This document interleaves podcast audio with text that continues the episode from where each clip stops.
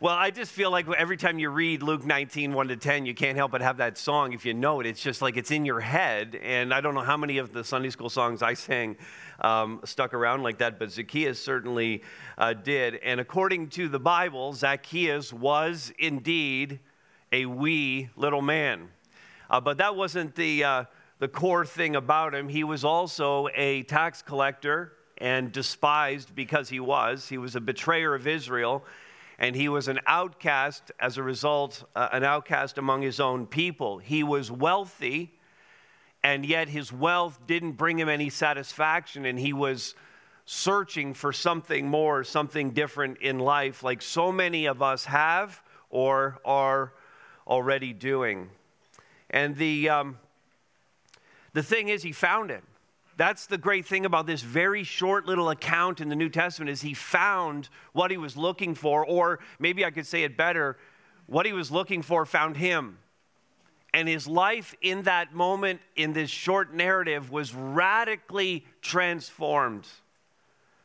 And that of his whole family, his household, the transformation was so wholesale, so immediate that it actually presses you and me to ask a question Has salvation in Jesus Christ affected us similarly? Have our homes been radically transformed by Christ?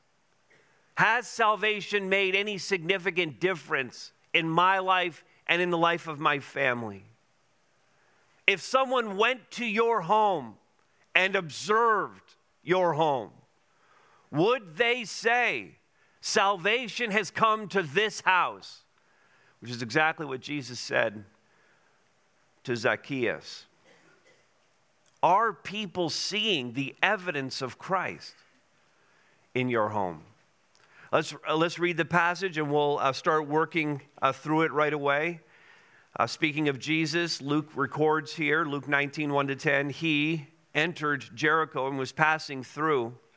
And behold, there was a man named Zacchaeus. He was a chief tax collector and was rich. He was seeking to see who Jesus was, but on account of the crowd, he could not because he was small in stature. So he ran on ahead and climbed up into a sycamore tree to see him, for he was about to pass that way. And when Jesus came to the place, he looked up and he said to him, Zacchaeus, hurry and come down, for I I must stay at your house today. So he hurried and came down and received him joyfully. And when they, uh, speaking of the crowd, when they saw it, they all grumbled. He's gone in to be the guest of a man who's a sinner. And Zacchaeus stood and said to the Lord, Behold, Lord, the half of my goods I give to the poor. And if I've defrauded anyone of anything, I restore it fourfold. And Jesus said to him, Today, salvation has come to this house, since he also is a son of Abraham. For the Son of Man came to seek and to save the lost.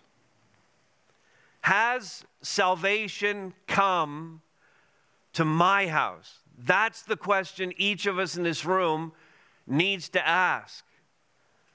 And we're going to answer that question, in effect, by asking three more very specific questions that emerge out of our text today. Uh, so let's start with Q1. Uh, Q1 Do I have a whatever it takes attitude about getting it? And by it, I mean salvation. Do you have a whatever it takes? Whatever it takes, I want the salvation that Jesus Christ is offering here. Now, remember, if you've been tracking with us in this series, back in chapter 18, the, just the chapter before this, we saw all these different encounters, and it's all playing together in order here. And each of the stories has an, a, an impact on the other. And you remember back in, in chapter 18, we met another man who was rich, he was called the rich ruler, and he came to Jesus with his question. What do I have to do to inherit eternal life? And Jesus told him, and he was not willing to do whatever it took to get that salvation. And in fact, it says he walked away sad because he didn't want to do what Jesus had laid out for him to do. Now, Zacchaeus stands in contrast to it. This is a different rich man, and, and he's going to respond to Jesus in a completely different way. Jesus enters Jericho. This is his town. He was passing through it on the way to Jerusalem. Zacchaeus is there. He's the chief tax collector. He's rich, and he's not going to let anything stand in the way of him seeing Jesus and figuring out who this guy is and if he has something to say to him about how he could be saved. And so he did what a Jewish man, what a wealthy man, what an influential man would never do. Again, he's going to do whatever it takes. And what did he do? Verse 4 he ran. He ran. I don't believe any human being should ever run anywhere for any reason at all. But in that culture, you already knew that about me, but in that culture, it was actually a social protocol that a man, that a wealthy man, that an influential man, that a Jewish man would simply just never run anywhere. But he wasn't going to let anything get in the way of him seeing Jesus. So he runs ahead of the crowd because the crowd was keeping him, this short man, from seeing Jesus. So he gets on ahead of the crowd and he climbs up into a tree. Seriously, who climbs trees? Who climbs trees? Kids climb trees. Kids and Blair climb trees.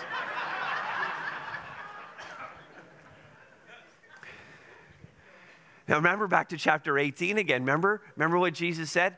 you, you can't get to the kingdom of heaven unless you come like a like a child. You got to lose all the pride, you got to lose all the inhibitions, you got to get everything out of the way. He climbs a tree. He wanted the kingdom of God. Why is he willing to do all these quote unquote shameful things? Well, it's obvious from the text that Zacchaeus was what we might call a spiritual seeker. Verse 3 actually tells us that he, that he was seeking after an understanding of who Jesus was. Perhaps it was because his wealth had not brought him any joy or satisfaction in life. For whatever reason, he was seeking after something else. Maybe it was because people didn't like him, because he was a tax collector because he was cheating his own people, because he was collaborating with the Romans. Maybe he was starved for personal relationships and wanted to feel love and belonging, and he didn't have it. So he goes looking for Jesus. Why Jesus? Why did this crowd and this rabbi catch his attention? Well, again, back to chapter 18, I, I wonder had he heard Jesus tell the story about the Pharisee and the tax collector in the temple. You remember the story? The Pharisee, who's a religious person, comes to pray, but he's all puffed up and only thinking about himself and comparing himself to the sinner, and so glad I'm not like this guy. This tax collector comes, he's just broken before the Lord, and I'm a sinner, and God, please be merciful to me. And Jesus said, The tax collector of the two, the tax collector is the one who walks away justified, saved. Now, listen, if you're a tax collector and a chief tax collector, and Jesus has just been teaching that a tax collector could go to the temple, pray, and walk away saved, listen, don't you think that gets your attention? Don't you think you want to hear more from that guy as you're seeking out your own way to feel fulfillment in life? I mean, that caught his attention. Jesus was giving hope to all the hated and all the hurting and all the outcasts in that society. That was a message that was going to spread fast, even without Twitter and Facebook. Everybody was going to hear that. Every tax collector was going to hear it. So Zacchaeus wasn't going to let anything hinder him not the least of which was his own pride. So he was willing to run and he was willing to climb a tree to see who this guy was. And I wonder if you've thought about what might be keeping you. If you would describe yourself as a spiritual seeker, and, and, and I'm not quite there yet, but I'd like to know more about Jesus. What might be keeping you from him? Or if you are a follower of Christ and you've made a commitment, what's actually keeping you from making a deeper commitment and, and allowing the, the full weight of what the Holy Spirit wants to do in your life happening, and so that your household really does reflect the fact that salvation has come to it? Well, at the end of the day, it's always pride. It's always pride.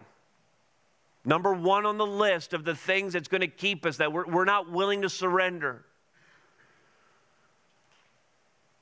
What crowd do you have to overcome? What tree do you have to, to climb?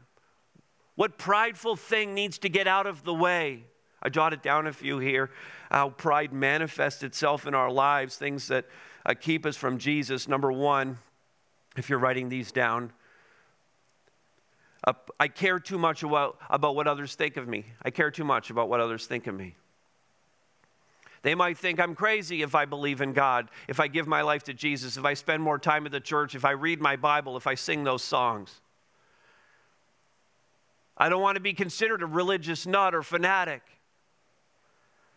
You care too much about what people think of you. You need to think more about what God thinks of you. Secondly, I put down, I believe I can do this by myself. I don't need God. I believe I can do this by myself. This is the whole nonsense of, oh, just believe in yourself, just believe in yourself. You don't need to believe in yourself. Trust me, you're here. I can see you. You exist. There is no need to believe in yourself. There is, though, an absolute need to believe in God and in His Son, Jesus Christ. Okay. That, that's, that's just pride. Uh, thirdly, I refuse to admit that my way isn't working. I refuse to admit that my way isn't working. If you look up on the internet a definition of stupidity, what you come up with is doing the same thing over and over again and expecting a different result. Have you ever seen that before? And yet, so many people live their life exactly like this. I'm 20 years old, I'm 30 years old, I'm 40 years old, I'm 50 years old, I'm still doing the exact same thing. I'm not satisfied. I don't know who I am. I haven't figured things out. I'm still going after destructive things in my life. But I'm still doing it exactly the same way. Now, far be it from me to call anyone stupid here this morning. I would never do that.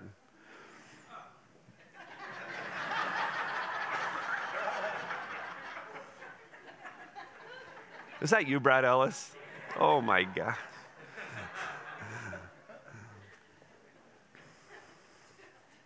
You do your own self evaluation, let's just say that. And then I wrote this fourth one down. Um, it's really just pride that gets us to the place where we believe that the demands of following Jesus are too high. Why would Jesus ask me to pay that price? The demands of following Jesus are high, by the way. You have to take up your cross and follow him. You have to be crucified, okay? I'm crucified to self, I'm alive to Christ.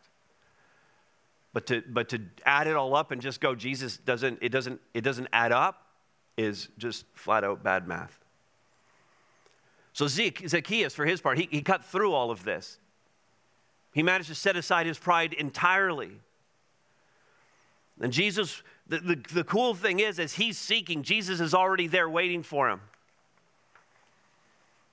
Verse 5 When Jesus came to the place, now Zacchaeus is run ahead of the crowd. They've never met before. Remember, Zacchaeus is trying to figure out who this Jesus is. Zacchaeus climbs the tree. The crowd starts coming close. And when Jesus came to the place, verse 5, he looked up and said to him, Zacchaeus, they hadn't met before. Zacchaeus, hurry and come down. I must stay at your place today. I mean, good Bible study, you're always asking questions. You're, you're, reading the verse and you're just asking a lot of questions. That's good Bible study. The first question I have is how do you know he was Zacchaeus? How did he know that's what his name was? Blair, come on up here for a second. You know, I have it in my mind because I speculate, I ask questions, and I wonder how did he know that his name was Zacchaeus? And, and I imagine that uh, this might have been true, that maybe Zacchaeus was just wearing a big Hello, my name is sticker. By the way, you are not a wee little man. so, bad example, but thanks, Blair. Go ahead, man. no, probably not. Probably not wearing a hello, my name is sticker. Probably, definitely, as you read the text, you see that there's a divine plan being worked out here. And, and, you're getting a sense by the end of this passage that this isn't just about Zacchaeus getting saved, but this is about Jesus showing us how all of us get saved. That this is about Jesus' entire mission. God is setting the whole thing up, it's a divine plan. Zacchaeus was seeking, but so was God. Zacchaeus was doing everything he knew to do and not letting anything get in the way. And God met him right there. And that's, that's my story. I thought I was looking for God. I was going to church. I was starting to read my Bible. I was listening to teaching. I was going to a youth event. And then I found out he was looking for me the whole time. And I know that's the story of many, many of you. David Garland said this Zacchaeus was seeking to learn who Jesus is and discovers that Jesus already knows who he is. And if you're seeking for Jesus, I just need to tell you right now, he already knows who you are. And he knows everything about you. And he's seeking you. So you need to have a whatever it takes attitude about getting the salvation that he's offering.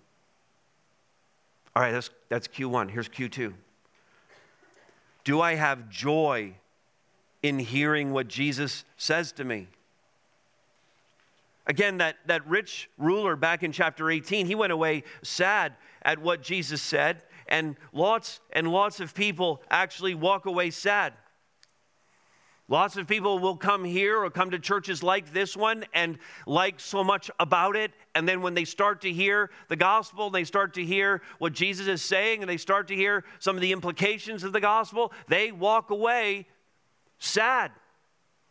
That's not what I was looking for. I'm not willing to pay that price. They don't have the joy at hearing what Jesus is saying. So, Jesus here, he invites himself to Zacchaeus' house because there's some things he's going to say to him. Verse uh, 6 Zacchaeus hurried. He came down from the tree and received Jesus. What does it say, verse 6? Received him joyfully. Joyfully. I mean, he's, he's thrilled. He's thrilled, first of all, that Jesus took notice of him up in the tree. He's, he's, he's thrilled that Jesus knew his name. And he's especially thrilled that Jesus invited himself to his house. That you got to get that that last one is so significant because of how tax collectors were viewed in the culture. Everyone hated them. And here's Jesus, a rabbi, agreeing to go into his home. And of course, that's why the crowd reacted as they did in verse 7. They, they grumbled. He's, he's gone in to be the guest of a sinner. Yes, that's the whole point. That's why he came, was to reach sinners. That's great news, by the way, for everyone in this room, isn't it? I mean, no one here is surprised to know they're a sinner, right? Y'all knew that before? He came to see, we're going to find out in verse 10, he came to seek and save the sinners, the lost ones. Somehow the crowd is missing that. But here's Jesus through his love and his compassion and his grace. He's going to reach Zacchaeus. He's going to draw Zacchaeus to himself, a sinner, into a relationship with him. See, whenever a sinner hears the gospel and gets it, I remember that day for myself. It's going to bring a joy that he or she has never experienced before. Sins forgiven, burdens fall off, guilt, fear, shame erased.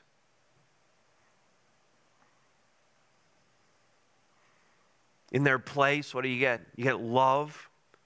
You know you're loved. You get identity, hope, peace because now there's no longer anything between you and God, so you have this reconciled relationship with Him. And joy.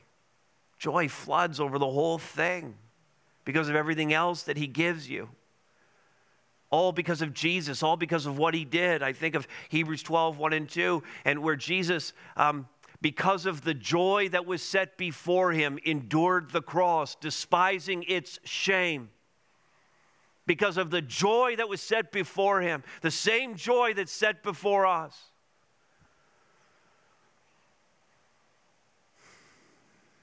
I mean, we're looking to be like Zacchaeus in this moment. You can't read this and go, I think I need to be like Zacchaeus. I need to seek like Zacchaeus. I need to hear the words that Zacchaeus hears. For sure, that's a lesson. But, but we, we can't miss the lesson of the crowd who are grumbling against this very thing happening. And we want to make sure that we're not the crowd. We need to do what Jesus did. We need to welcome the unlovely. We need to welcome the hurting. We need to welcome the outcast. We need to help them get over their shock and surprise when they are welcomed and loved and brought in and cared for. And churches honestly haven't always been good at this, and Christians haven't always been good at this. How could it be possible that some, like Zacchaeus, would feel unwelcome in the very place that has been entrusted with the good news of Jesus Christ? Good news that's for sinners. There's a hard word for us here. And I remember one of the most influential books that I've ever read. I read it when it first came out, Philip Yancey's book, What's So Amazing About Grace. And in chapter one, he tells a story, and I know I've told this story here before, but Yancey says this um, he invited a prostitute to church.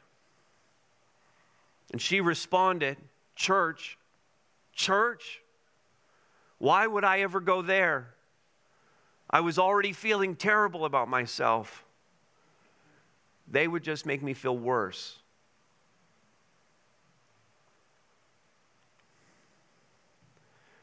And there's a truth to that for many churches and many Christians.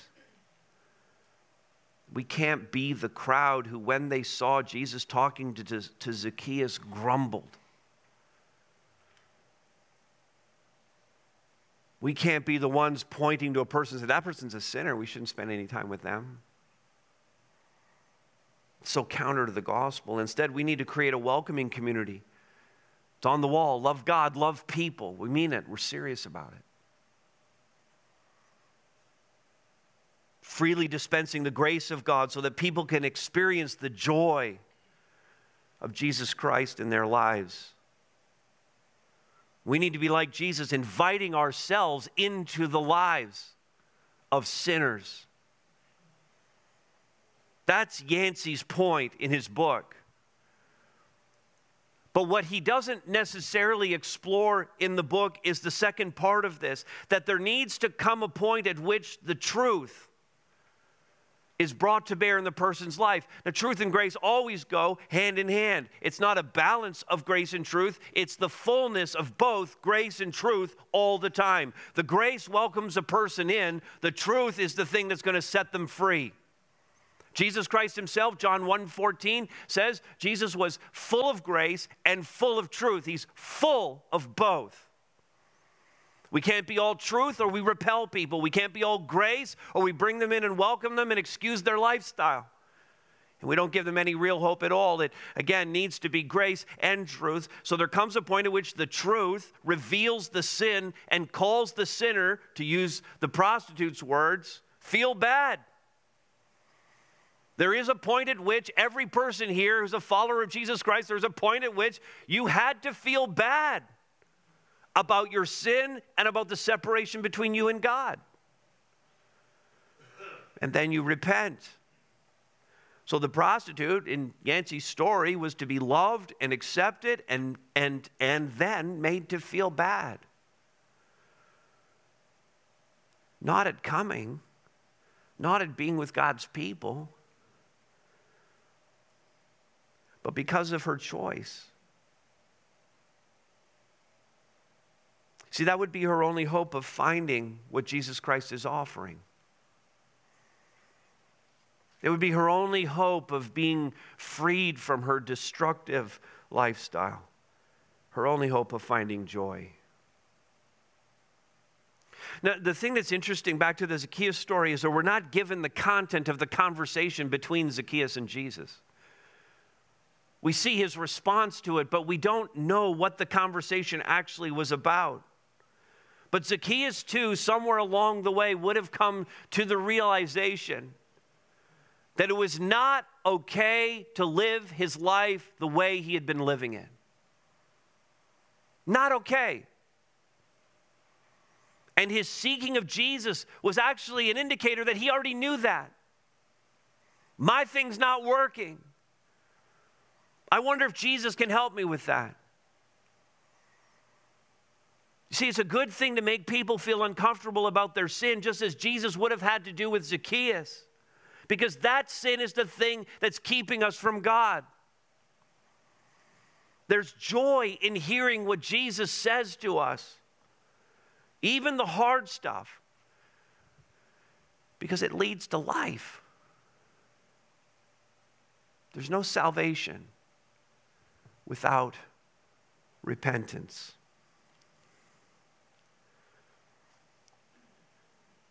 Q3 Has salvation come to my house? Do I see big changes happening in my life? I mean, Zacchaeus gets saved. He exercises faith. He comes to Christ. However, you want to say that, it happens, but we're not told precisely when it happens. But as I look at the text here, between verse 7, if you look at the text right now, between verse 7 and verse 8, a lot happens. In that little bit of white space between those two verses, there's a whole conversation, there's a whole thing that happens. Verse 5, Jesus comes to the place where Zacchaeus is. He invites himself to his house.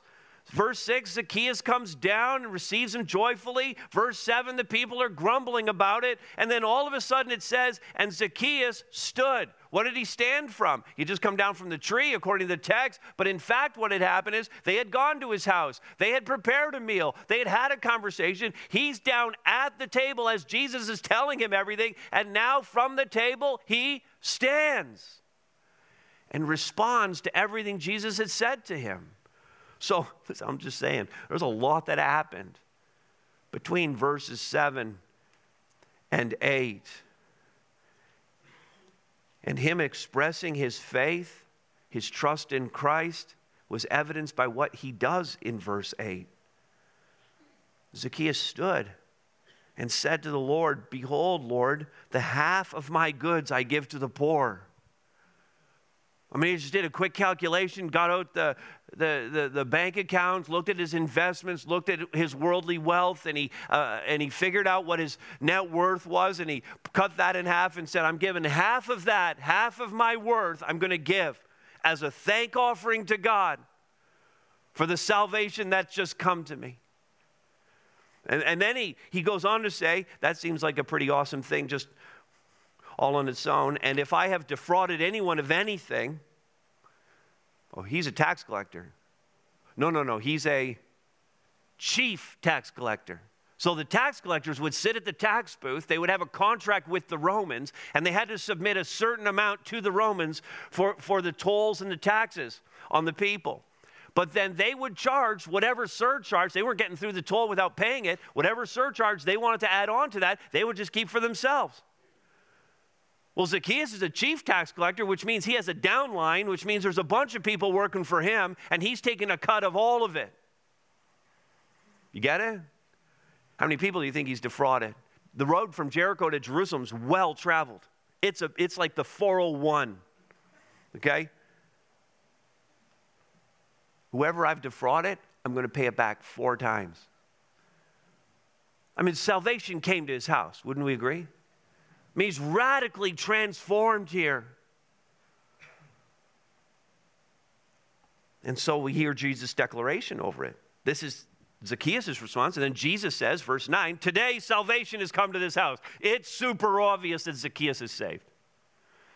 And Jesus goes on to say, since he is also a son of Abraham. Now, ethnically, he was. By birth, he was a son of Abraham. He's a Jewish man. But now, what Jesus is saying is, he's spiritually reborn. He's now a spiritual son of Abraham, a true believer, roughly equivalent, okay, to many, many Canadians who would call, the vast majority of Canadians would call themselves Christians, but Not spiritually so, not in reality. So that's what we're talking about here. Jesus is pronouncing over and saying, This guy's truly saved. I mean, he's a real son of Abraham. And then he, then he states in verse 10, this is, this is the, the overall mission. This is where you see there's both like a, a, micro thing going on with the saving of Zacchaeus, and then there's a macro thing going on where Jesus says, This is the model by which everyone's going to get saved. This is my whole mission. For the Son of Man, Jesus, came to seek and to save the lost. So you got. You got in the early part of the story, you got Zacchaeus is seeking to know who Jesus is, and then you find out in verse 10 it's actually Jesus who's doing the seeking. He's seeking the lost, he's seeking Zacchaeus. And so, if this hasn't been clear enough yet, we need to see Jesus does not welcome the sinner into his kingdom without the sinner repenting. There's going to be change. The evidence of God's forgiveness is a changed life. Jesus meets us where we are. You've heard that before. Jesus meets us where we are, but we can't stay there. Salvation compels us to move to a new place. And earlier in, in the Gospel of Luke, the, John the Baptist preached this Luke 3 8 bear fruits in keeping with repentance. Bear fruits in keeping with repentance. In other words, there's going to be something produced in your life that's going to look different because now you're actually saved. And if you're wanting to get right with God, you're going to agree with Him, you're going to make a turn, you're going to make changes that are going to be evident to everyone. That's repentance. So, what kind of changes are we talking about? If we're talking about, has salvation come to my house? What are we actually talking about? Let's get super practical. And in an effort to be super practical, I surveyed a bunch of people in our Harvest family this week and had them give their responses to what does a house look like when salvation has truly come to it. And I'm going to give you something super practical here evidence that salvation has come to your house. I don't, you don't need to keep this list. I don't think we even gave you enough room in the notes for this, but um, we're going to put all this on social media this week so you can just listen and kind of take this in and not feel like you have to jot it all down. Um, and by the way, what this isn't, just so we're clear, um, you're not going to hear things like, oh, Life 100.3 is always playing on the radio. We have affixed a cross in our foyer so that everybody that comes in sees the cross. We have, uh, we have scripture artwork in our house. We have scriptures on the walls. We have a very large King James Version Bible on a coffee table in our living room. We have Christianly stuff all over our refrigerator and a fish on our car.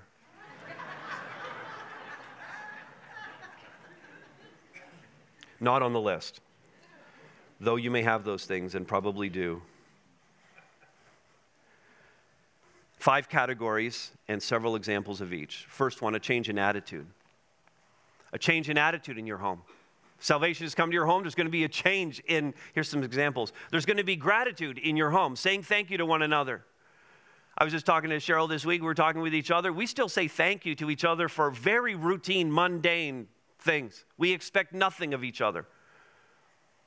I make her coffee, she says thank you. She does the laundry, I say thank you.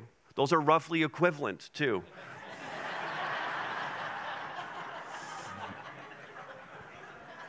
In my mind.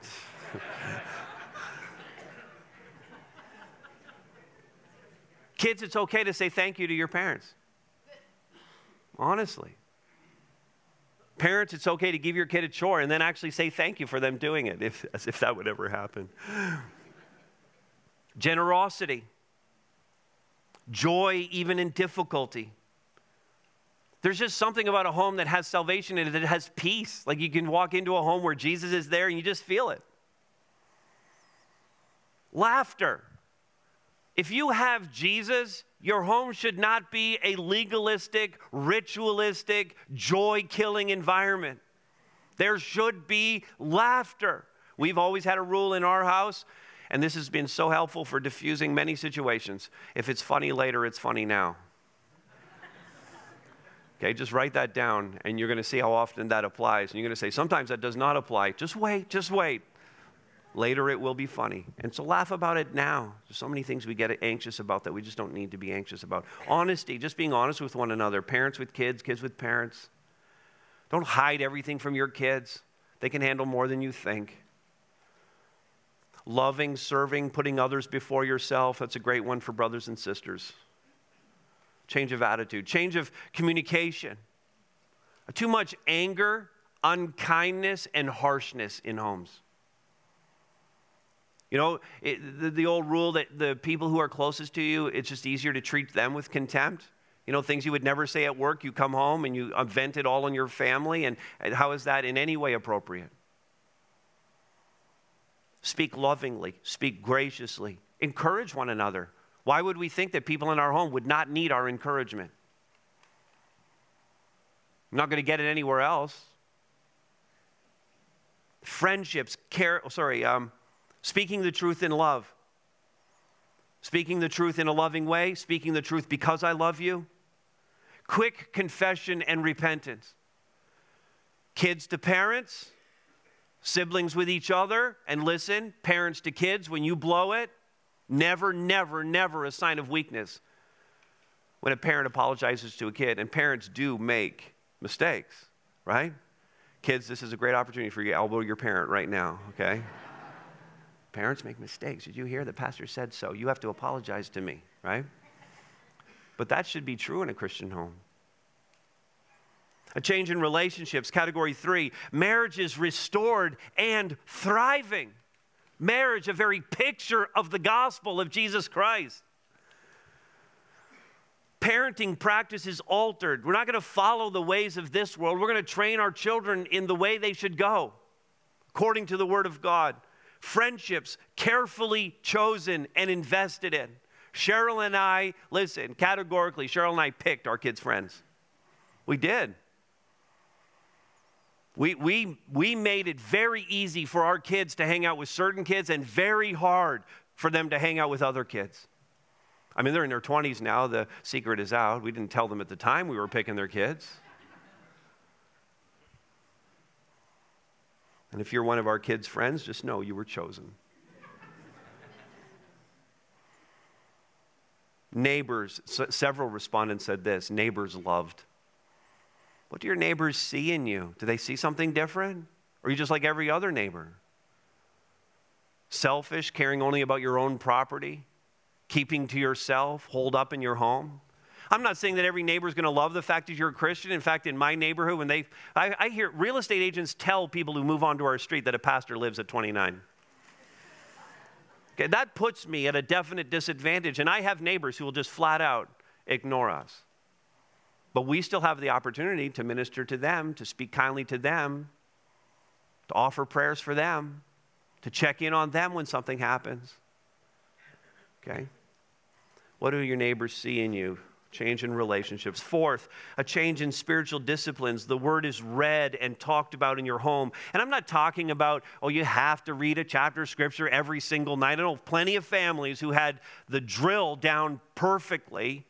But whose kids walked away from Jesus because it never meant anything and it was never lived out. The, the drill, the discipline is a zero apart from living it out. What's more important to me is Deuteronomy 6, where it talks about okay, we're hearing the word of God, we are reading it, but we're living it out and we're talking about it, and it, it has implications in our lives, and we're using it to help us make decisions. The word of God is living and active, it's, it's not just a sterile after supper read a chapter philosophy of life. Serve together, the priority of regular worship the biblical handling of money. Maybe you've never even thought about that being a spiritual discipline, but it is. Jesus has a lot to say about how we handle money. And the boldness to share the message of Christ. Is there an eagerness in your home to let other people know about him? And then, five, this is where I'll offend most people. Other practical changes. No unfiltered, unmonitored internet access for anyone on any device. Was that clear or did I need to read it a second time? Did you get it the first time? None. For no one. I mean, at best, at best, if you have unmonitored, unfiltered internet coming into your home, at best you are naive, and at worst you are foolish. It's a cesspool discernment in TVs, movies, and video games. We had a rule when our kids were growing up no killing games. It's an affront to God. No killing games. Well, then we relented and we said they could kill orcs and goblins, okay? but killing human beings? Image of God? Sports and activities bend to church, not the other way around.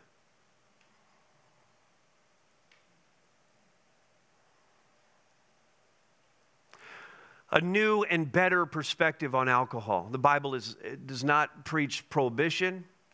Uh, this church does not preach prohibition or abstinence for everyone from alcohol, but uh, one respondent said this, um, and I thought it was uh, clever uh, fewer wine bottles in the blue box.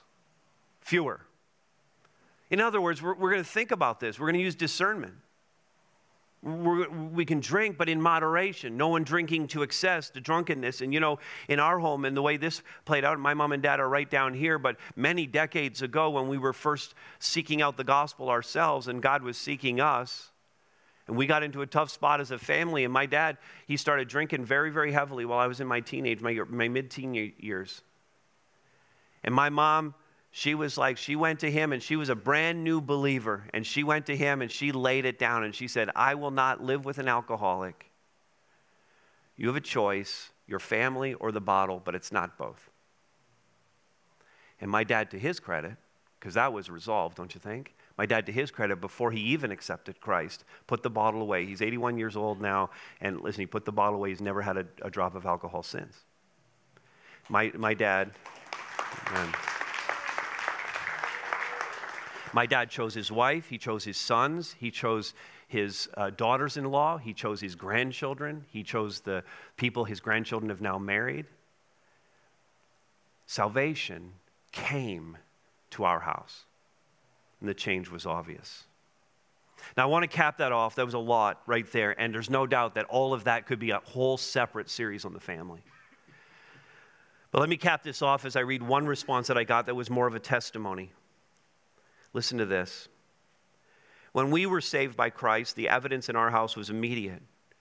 We averted separation, a likely divorce, and our marriage was restored. We learned how to love each other like Jesus.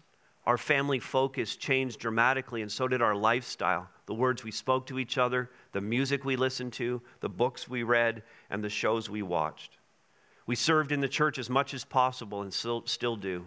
And even though we didn't abandon our non believing friends, we started hanging out with other Christians more than anyone else.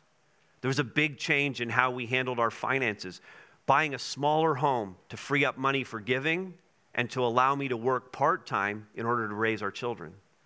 Our parenting style changed. I mean, meeting Jesus was a 180 degree turn for us, and we're so very grateful. Salvation came to that house has salvation come to your house? Here's how I uh, think we should respond to this message. I am certain, because as I prepared this message, I was coming up with things that I know need to be looked at in our home.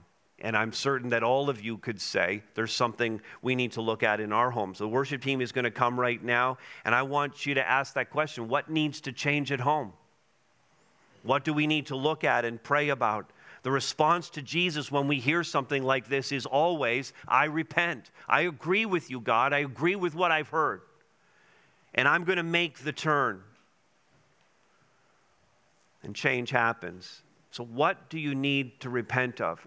And I thought we would go back to No Other Name, the last song that we sang. And I want you to think of it this way, and I want to show you some of the lyrics. And I want you to think about the phrase, in my house. And so the, the lyrics are one name holds weight above them all in my house.